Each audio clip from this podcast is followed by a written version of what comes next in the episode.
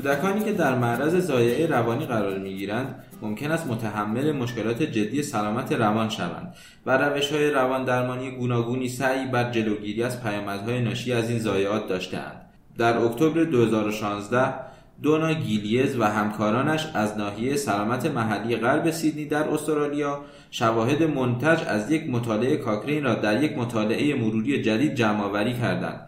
مرکز کاکرین ایران مصاحبه واحد ویراستاری کاکرین با دونا را درباره آخرین یافته های این مطالعه ترجمه و ضبط کرده است ترجمه این توضیحات را با صدای ادمیرا ونکی بشنوید این مطالعه مروری در ادامه مطالعه مروری قبلی در مورد روش های رواندرمانی برای کودکان و نوجوانانی که اختلال استرسی پس از زایه روانی یا PTSD برای آنها تشخیص داده شده بود صورت گرفت. هدف از این مطالعه جدید بررسی اثر بخشی این روش های درمانی در جلوگیری از پیامدهای منفی از جمله PTSD در کودکان و نوجوانانی بود که در معرض زایه روانی قرار داشتند. ما 51 کارآزمایی با بیش از 6000 شرکت کننده را وارد مرور کردیم که از این تعداد 20 کارآزمایی کودکان را شامل می شدند. دو کارآزمایی محدود به کودکان پیش دبستانی و ده کارآزمایی محدود به نوجوانان بودند. سایر مطالعات هم کودکان و هم نوجوانان را در بر می گرفتند. کارازمایی ها شامل شرکت کنندگانی بودند که در معرض انواع گوناگون ضایعات روانی قرار داشتند. شایع ترین این زایه ها سوء استفاده جنسی در دوازده کارازمایی و جنگ یا خشونت اجتماعی در ده کارازمایی بودند.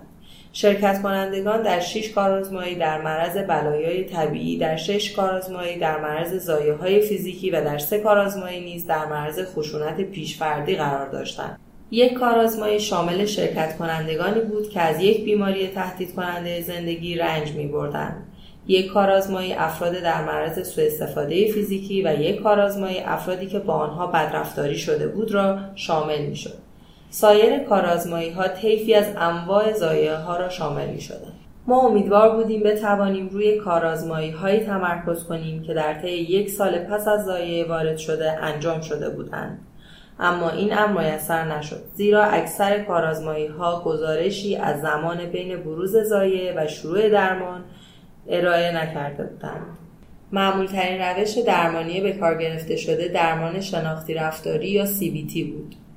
روش های درمانی دیگر عبارت بودند از خانواده درمانی، مواجهه یا exposure، روش پرسشگری یا debriefing، آموزش روانی یا سایکو ایژوکیشن، آموزش مهارت ها، روایت درمانی یا narrative therapy، درمان حمایتی و تکنیکی به نام EMDR.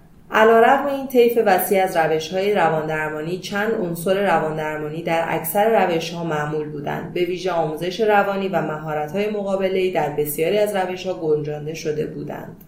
به طور کلی ما دریافتیم که احتمال بروز علائم و تشخیص PTSD در کودکان و نوجوانانی که رواندرمانی دریافت کرده بودند در مقایسه با افرادی که تحت مراقبت قرار نگرفته بودند کمتر بود. ما همچنین شواهدی مبنی بر اینکه ممکن است CBT از دیگر روش های روان درمانی موثرتر باشد به دست آوردیم. با این حال شواهدی که نشان دهند روش های روان درمانی مانع از بروز عوارض منفی دیگر مانند افسردگی، استراب یا تغییرات رفتاری شوند به دست نیاوردیم. متاسفانه از آنجایی که اکثر مطالعات نتایج را تنها تا یک ماه گزارش کرده بودند شواهدی از اثر بخشی دراز مدت روش های روان درمانی وجود نداشت. نشانه های وجود داشتند که برخی از انواع زایه های روانی ممکن است به روش های روان درمانی به طور موثرتری پاسخ دهند.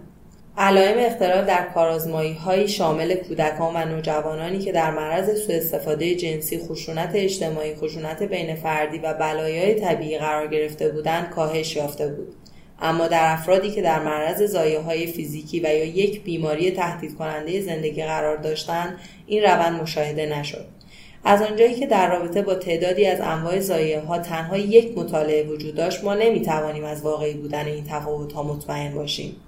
به طور خلاصه هر چند از پایداری بلند مدت مزایای رواندرمانی اطلاعاتی در دست نیست می‌توان بر اساس شواهد موجود توصیه کرد که رواندرمانی میبایست در درمان کودکان و نوجوانانی که در معرض زایه های روانی قرار گرفتند به کار گرفته شود تا بتوان از علائم بالینی مواجه با زایه پیشگیری کرد. اگر مایل به مطالعه بیشتر در مورد انواع روش های درمان و انواع زایه های روانی در مطالعه مروری دونا هستید می توانید خلاصه و متن کامل آن را به انگلیسی در کتابخانه آنلاین کاکرین به نشانی کاکرین لایبرری نقطه کام با جستجوی Psychological Therapies and Trauma in Children و خلاصه فارسی آن را با جستجوی روان درمانی در پیشگیری از اختلال استرسی در وبگاه مرکز کاکرین ایران به نشانی کاکرین نقطه آی آر بخش کتابخانه کاکرین پیدا کنید. کاکرین پیدا کنید.